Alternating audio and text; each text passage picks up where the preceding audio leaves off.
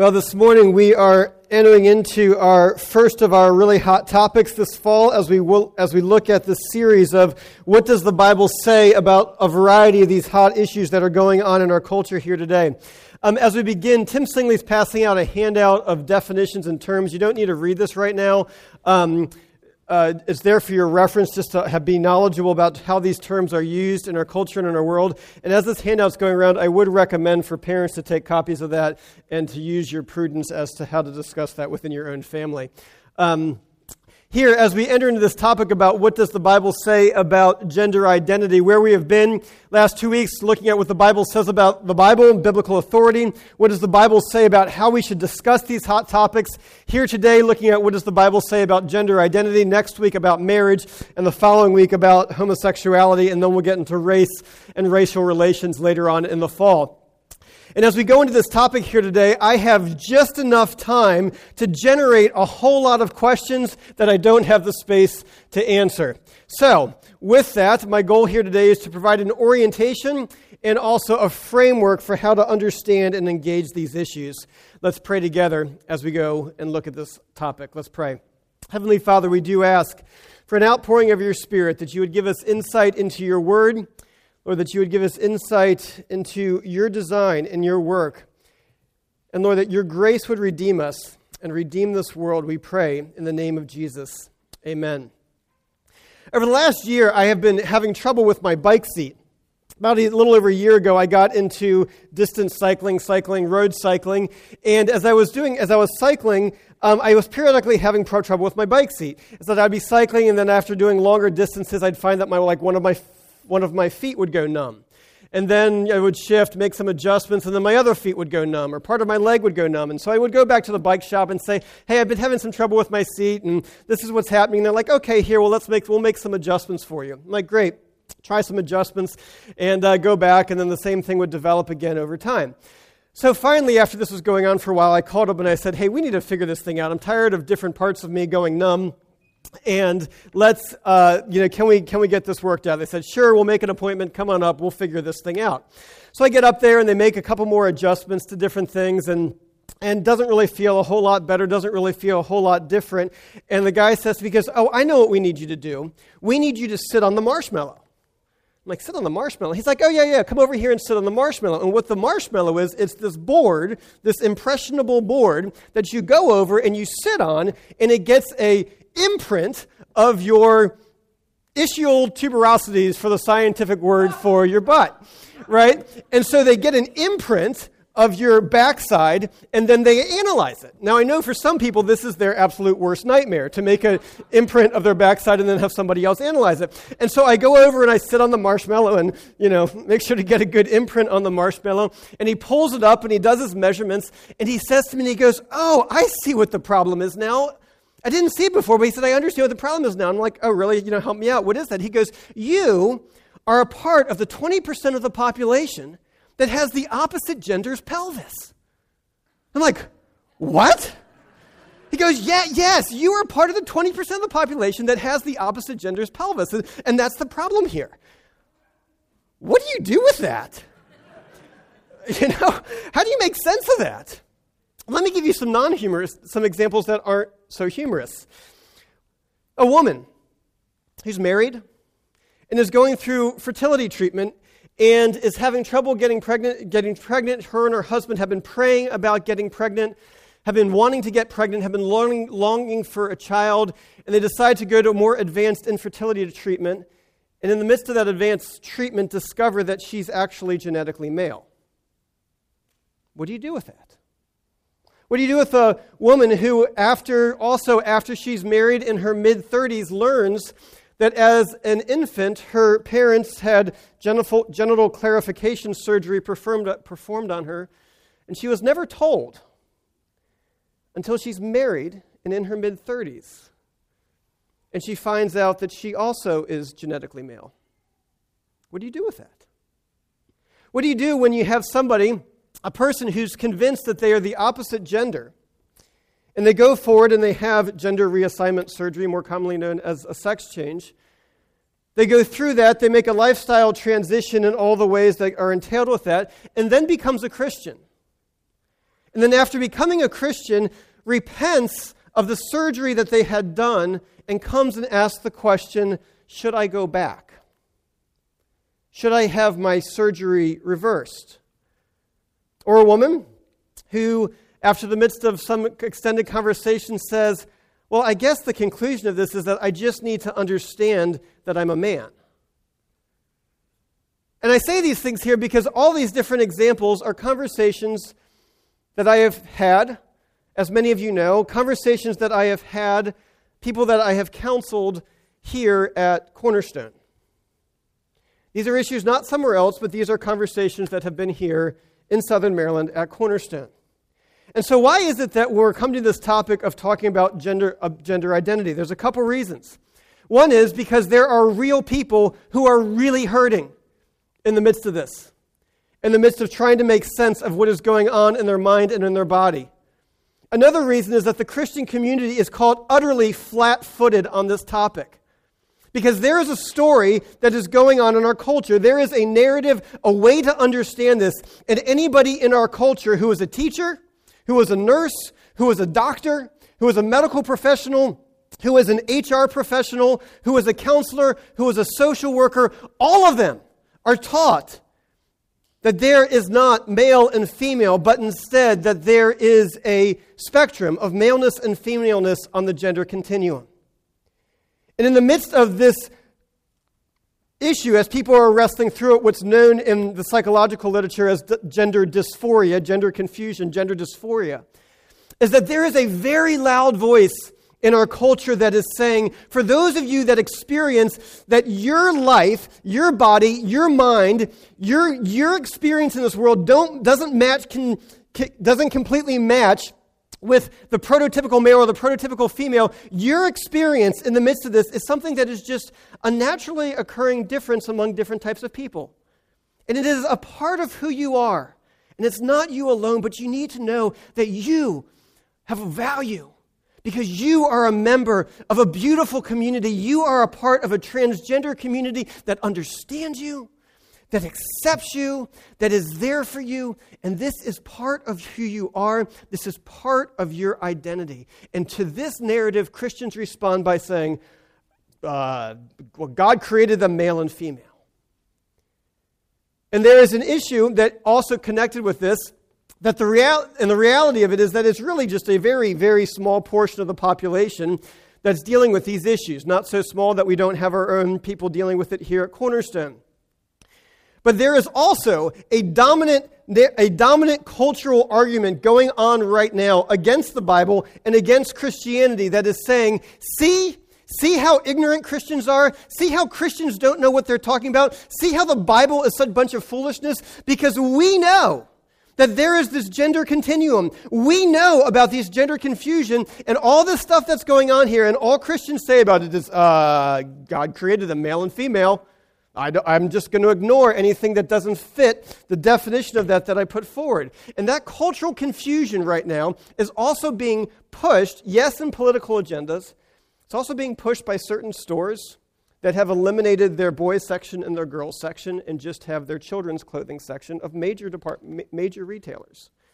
And in the midst of that, there is a giant push that says anyone that holds to this idea that God created people male and female is ignorant and obviously primitive and not understanding what is going on. That's why we're talking about this. Here, just a couple quick definitions. You have a handout of definitions. That's for you don't need to look at that here this morning. That's for your own knowledge, just to be aware as this conversation goes on. But I do want to clarify two, one thing is that here this morning we're talking about gender identity. Gender identity is different than sexual orientation. Gender identity is focused on how a person perceives themselves and their interactions with this world, whereas sexual orientation, which we'll look at two in two weeks, is how is how is a person attracted to another person? Are they per- attracted to a person of the same gender or different gender, or what have you? That's the term gender identity that we're focusing on here this morning. Also, the term gender dysphoria, term in psychological literature, which is referring to unease about one's, one's own gender. Well, how do we understand this? Let's begin by looking at the biblical storyline, the four parts that we see in Scripture laid out, and how the idea of gender works in the midst of this. Biblical storyline is creation, After creation, mankind turned away from God, and there was the fall, and, and the fall messed up everything. And after the fall, God sent Jesus Christ, his own Son, to come into this world and to redeem it.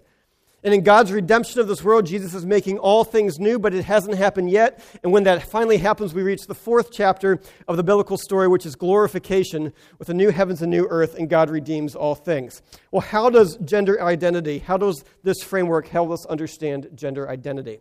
We begin by looking at Genesis chapter 1, verses 26 through 28. It says, This is creation of man. It says, God said, Let us make man in our image after our likeness, and let them have dominion over the fish of the sea and over the birds of the heavens and over the livestock and over all the earth and over every creeping thing that creeps on the earth. So God created man in his own image. In the image of God, he created them, male and female. What Genesis here shows us is that part of God's creation is that, yes, he created people, male and female, but also in part as a reflection of what it means to be made in the image of God. And that men and women both equally bear the image of God and that the command given here and the responsibility given here is given to both men and women. That both men and women have an equal calling to rule over the world on God's behalf, a charge given to both of them. And then when we get to Genesis chapter 2, um, Genesis chapter 2, we get to Genesis chapter 2, it is a further, um, further uh, detail of the, of the creation account. And in the midst of that, it says, Then the Lord God said, It is not good that man should be alone. I will make a helper fit for him. And so, in this very brief overview of the creation account in Genesis, what's laid out here is that yes, God created people in his image, both male and female. Yes, he created people male and female. And yes, he created them to complement one another, to fit together. And that after creation, Adam and Eve delighted in their physical existence as gendered beings and as gendered persons. But it's important to note that what Genesis does not lay out, it does not lay out what is essential masculinity or what is essential femininity. It does not lay out rigid gender stereotypes. Now, when you look at the rest of Scripture, there's other passages, but most of those other passages, there's not a whole lot about what it means to be essentially masculine or what it means to be essentially feminine. Yes, there is a fair amount about husbands and wives and how husbands and wives are to relate to each other. But to be perfectly clear, there are ways that God calls husbands to relate to their wives and wives to relate to their husbands that they must not relate to other men and women in those ways. Not just physically, but in relationship and in discussions and in decisions. There is guidance given for men and women in marriage that does not extend in relationship to other people. There's also instructions in Scripture about other roles, such that qualified men are supposed to have. It's not about men in general, it's about qualified men and what their roles they're supposed to have in the church. But yes, the creation of picture affirms that God created man, male and female, and he created them very good. But what happened after creation was the fall of a fall away from this goodness. And Adam and Eve messed the whole thing up. That the goodness of creation became distorted. It became corrupted by sin. We see an, a, a characterization of this in Romans chapter 8 where Paul describes this, he says, For the creation was subjected to futility. That is, the creation could not become what it was meant to become not willingly, but because of him who subjected it, in hope that the creation itself will be set free from what? From its bondage to corruption. That right now, the entire created order is corrupted. It is subjected to futility, not able to become what it was supposed to become. Human existence, the created order, us as individual people, our lives, this world, our relationships, our interactions, is not the way that it is supposed to be. And the effects of the fall, as Scripture identifies, is everywhere. It is in our biology, it is in our physiology, it is in our psychology, it is in our souls, it is in our understanding of ourselves, it is in our intentions, it is in all of who we are and all that we interact with. Well, how does this understanding of the fall come to a, this issue of gender identity? Well, biologically, we understand um, males to be have genetic chromosomes of X and Y. That's the X chromosome. Anyone guess why it's called an X chromosome? Give one guess. Um, X chromosome and a Y chromosome. And typically, the X chromosome and Y chromosome, for that is a male picture. Men are XY, what you see here. Women are XX. And not only is there this genetic makeup, but this also corresponds in particular to external uh, physical characteristics that go along with this. Yet, the reality of the fall has affected this too. Just consider a variety of medical disorders, such as Klinefelter syndrome, where someone has XXY, someone who is born with ambiguous genitalia, someone who has androgen insensitivity disorder, where they are externally female but they are genetically male, someone who has congenital adrenal hyperplasia, which has a variety of different expressions, but it includes um, people who are genetically female who have external male characteristics, as well as other abnormalities where people have other opposite gender uh, organs located in the other places. But I also believe we see a biblical example of the same effect of the fall in Matthew chapter 19 when it speaks of eunuchs. And in Matthew chapter 19, it says this For there are eunuchs who have been so from birth, and others who have been made so by man. That scripture here is acknowledging. But what does the Bible say about gender? Yes, God created them male and female, but it also acknowledges the reality of the fall, that creation has been corrupted, and that the effects of the fall can extend to our gender as well. Now, biolog- and so that's the, the, the, biological, physiological aspect of it. Well, what about our own mental self understanding, the psychology, and our own self perception of our own souls? Well, yes, there is a brokenness in our self perception. I don't view myself rightly. There is a brokenness in my identity. I look for all kinds of things in this world to give me worth and value that they cannot give to me. There is a brokenness in my worship that I don't worship God that I am as I'm supposed to. There is a brokenness in how am I supposed to understand myself and my purpose in this world. There is a brokenness in who I am, and there are aspects for some, for many, and to a degree for all, in which the maleness or their femaleness and their perception of that may not align completely with the biology or the role that a culture has pushed upon them. So, what happens?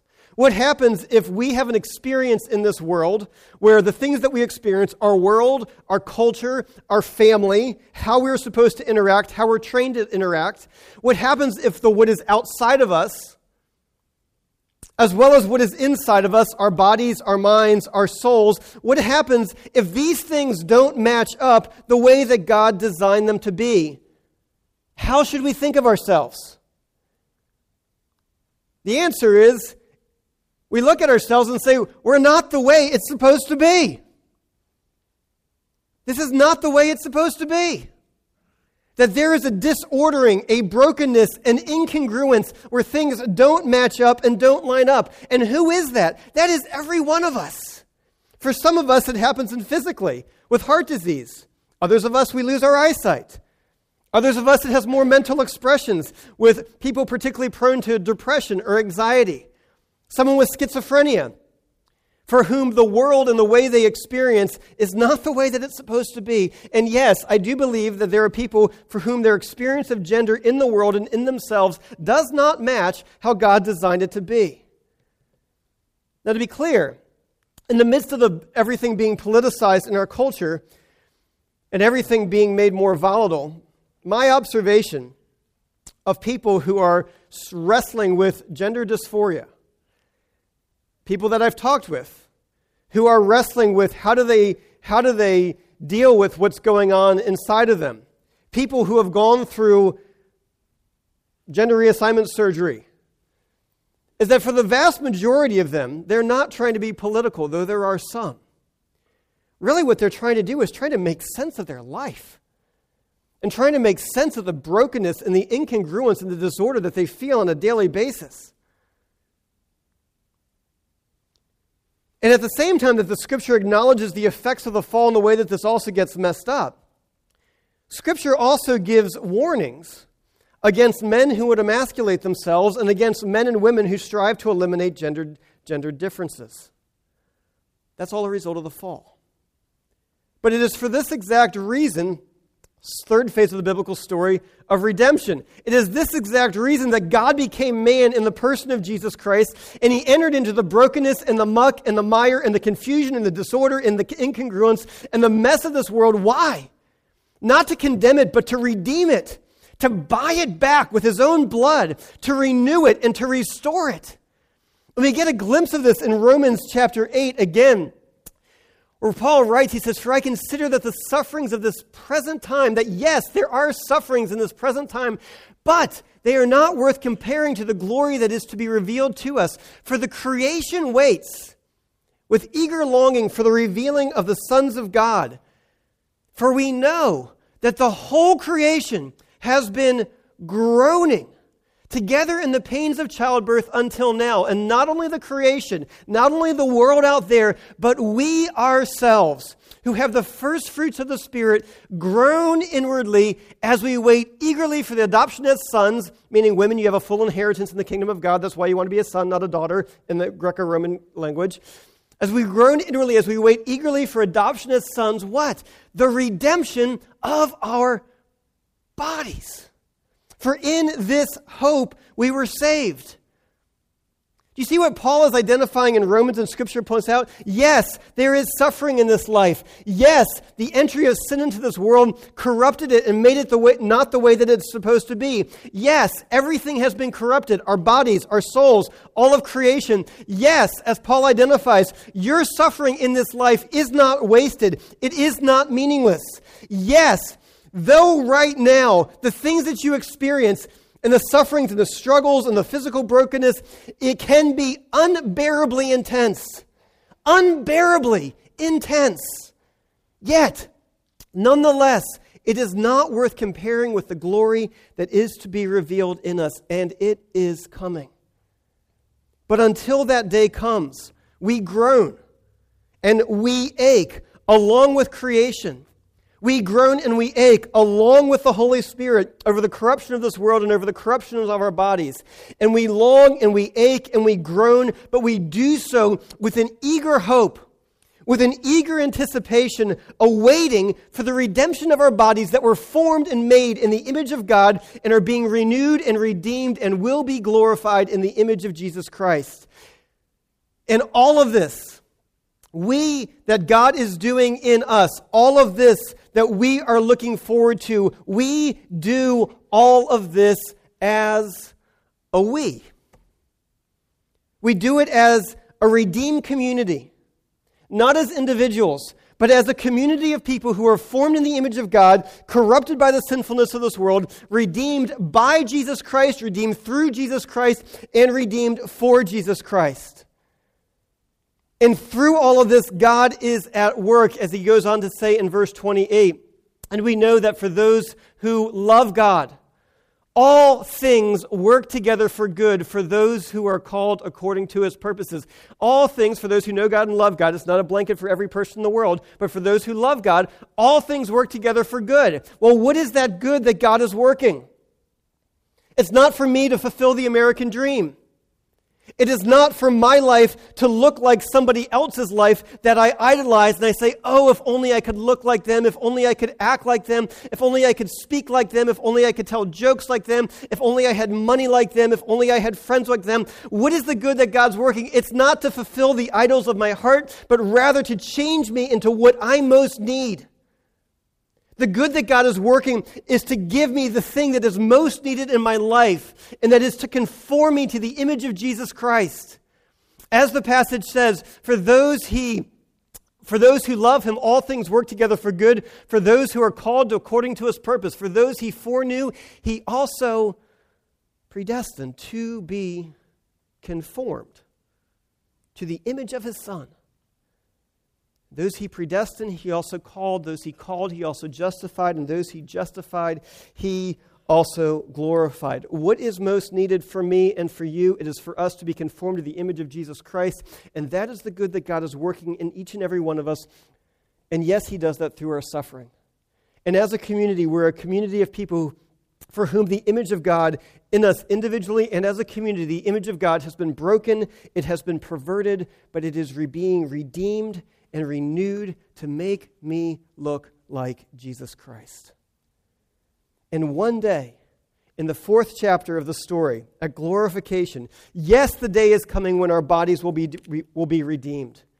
Yes, the day is coming when the perishable will put on the imperishable, when what is sown in dishonor will be raised in glory, what is sown in weakness will be raised in power, what is sown corruptible will be raised incorruptible. Yes, a day is coming when there will be no more mourning or crying or pain for the old order of things has passed away. Yes, a day is coming when our bodies will be redeemed, when they will be glorified, when the pain and suffering in this world will be replaced with an eternal weight of glory for those who are in Christ Jesus, and we will live as identifiable people, recognizable, not just some ambiguous face, but as identifiable people. We will live as identifiable, gendered people created in the image of God, redeemed in the image of Christ, who will be glorified and live for all eternity in the presence of God with his people. That is where we're going. Now, what is the, how does that help us understand this issue of gender identity? I want to suggest three different ways for us to move forward and move towards redemption in the midst of this brokenness and confusion. The first one, very practically, is this is to not over focus on gender differences nor under focus on gender differences.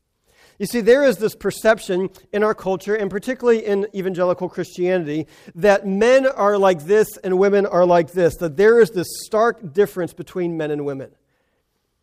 And you hear these things in the news. Statistical reports that there is a, there is a difference between men and women in the way they think and the way they communicate and the, the way their brains function.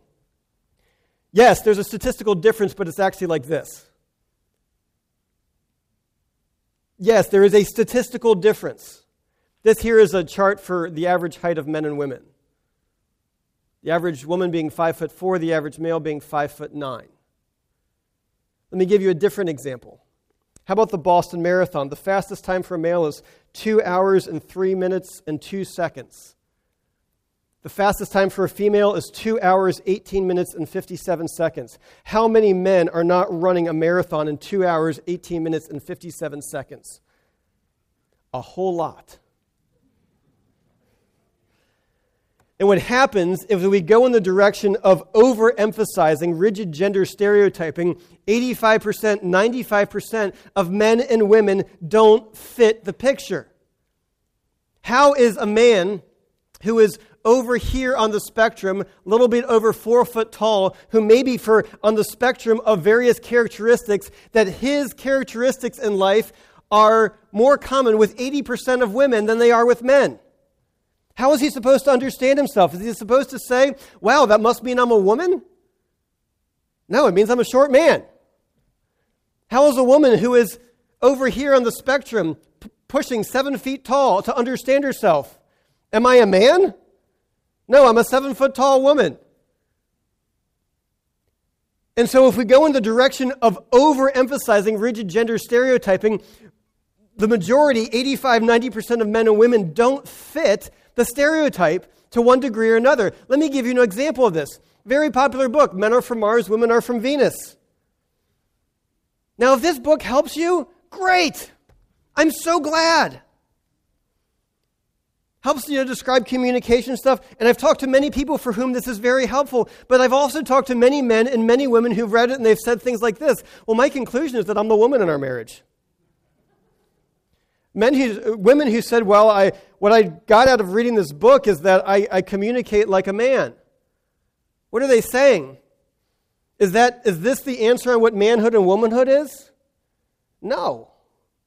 And what people's experiences are is that the culture, which this is a product of, the gender characteristics, is that people don't fit those, and there is this great overlap, and a lot of things really aren't that different.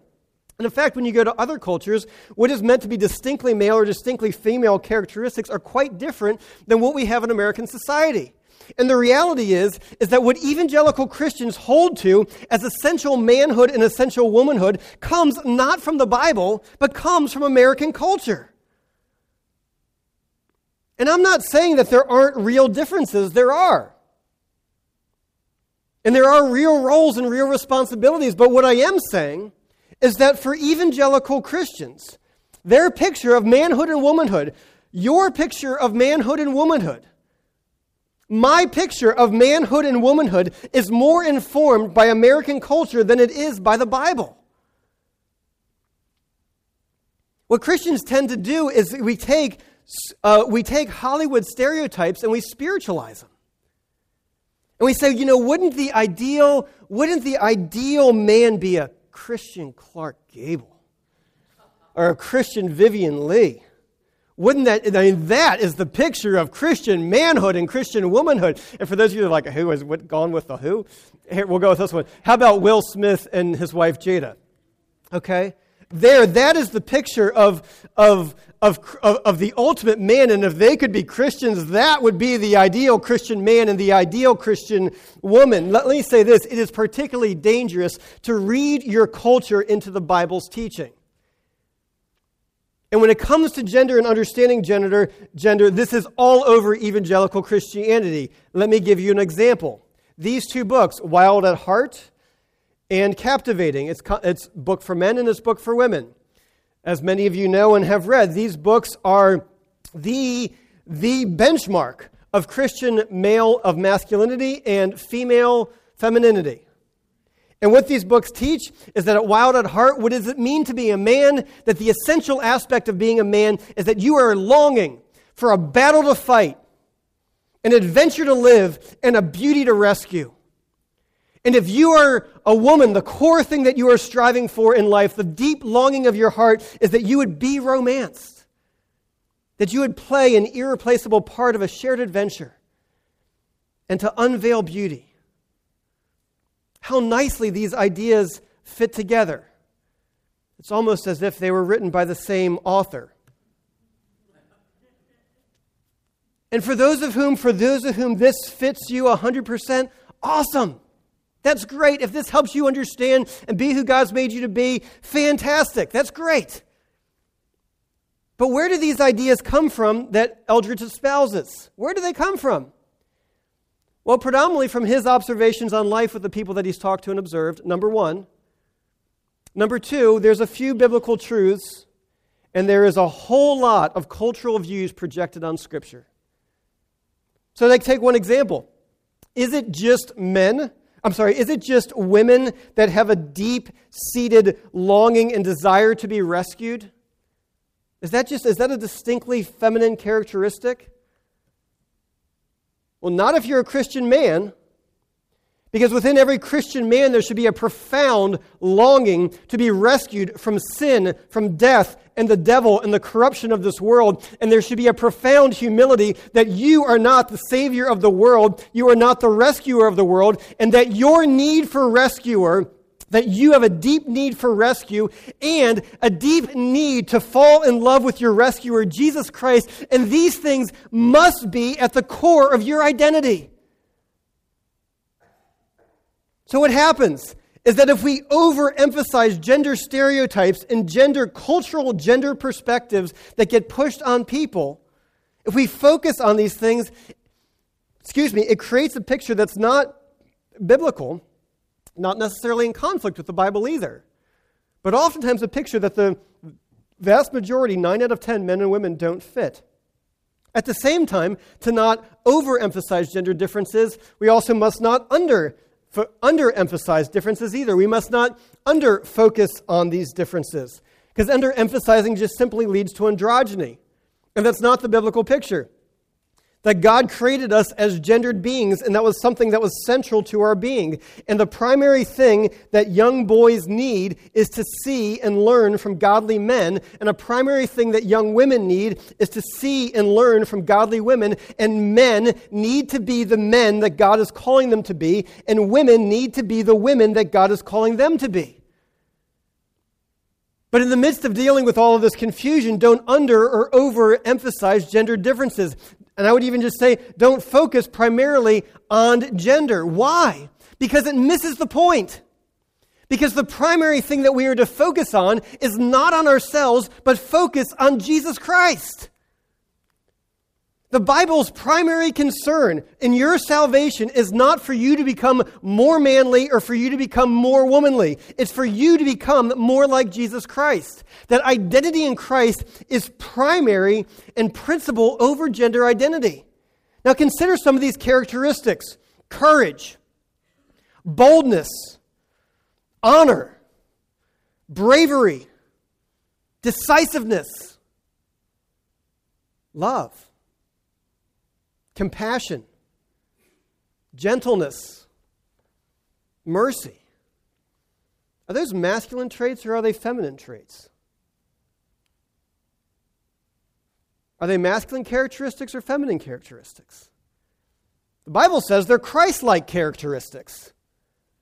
They're who Jesus is at work to make us to be more like Jesus Christ. Who was the strongest person? Who was the, the meekest, one who had power under control? Who was the most loving, most compassionate human that ever, li- ever lived? It was Jesus Christ. And you see, Americans, we as Americans are obsessed with this introspective search for meaning. I need to find myself. I need to become self actualized. I need to understand who I am. I need, to, I need to explore myself more. I need to explore my feelings more. I need to look more inward, as if the answers to life and to meaning and to my identity is found within me. And what Scripture says is that we are to fix our eyes on Jesus Christ to run with endurance the race that is set before us, looking to Jesus, the founder and perfecter of faith, and by become and by focusing on Jesus Christ, by becoming more like Jesus Christ, by finding my identity in Jesus Christ, we will become more of who we were made to be as gendered beings. Don't over or underemphasize. Focus on Jesus Christ. The third thing is to live in Christian community. Peter declares what the community of Christians is supposed to be like when he says this But you are a chosen race, a royal priesthood, a holy nation, a people for his own possession, that you may proclaim the excellencies of him who called you out of darkness into his marvelous light. That you are a community of believers called out of darkness into light to proclaim the excellencies of who God is.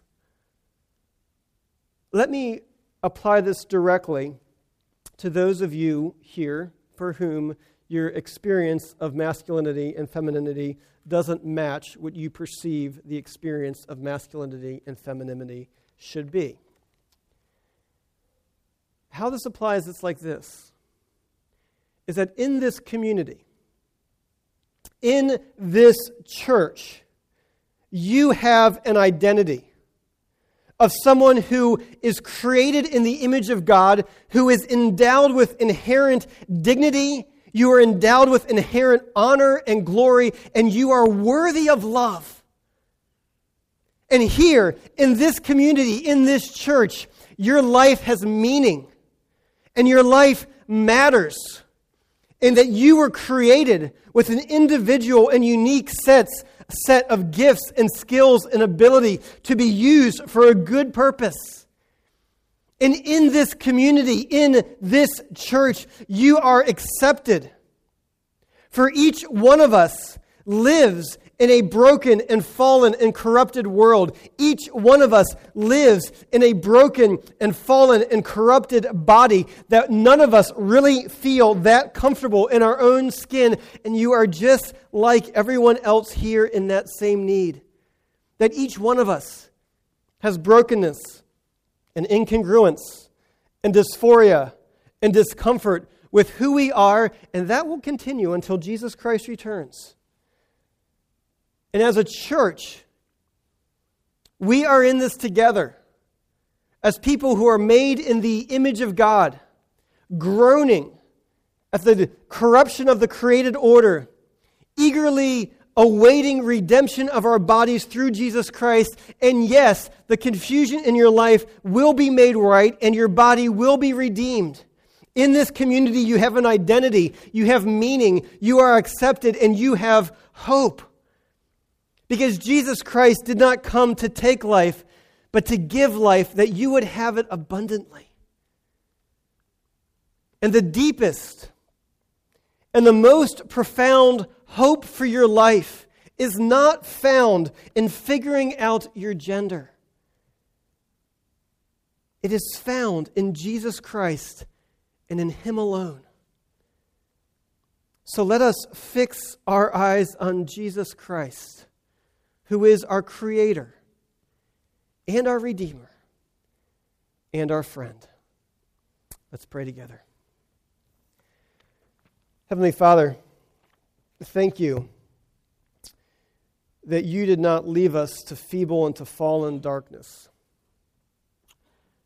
That you did not leave us to grope around in the midst of all the things in life that are not the way that they are supposed to be. But Lord Jesus, you, the light of the world, came into the darkness so that men might be delivered from the darkness, men and women and your people and your children might be delivered from the darkness into the light. Father, we do pray for your redemption to come and to come soon. Father, we pray for my brothers and sisters and friends for whom their bodies doesn't match your design. Father, we grieve with them. We grieve with them over the brokenness and corruption. We grieve with them over the confusion and the ostracism that they have faced. And Father, we long that we would be a community and a place, that we would be individuals in this church, as members of this church, as a body, that finds our identity in you and not in anything found within us. In the name of Jesus Christ, who is our Lord, our Savior, our Creator, Redeemer, and friend, we pray. Amen.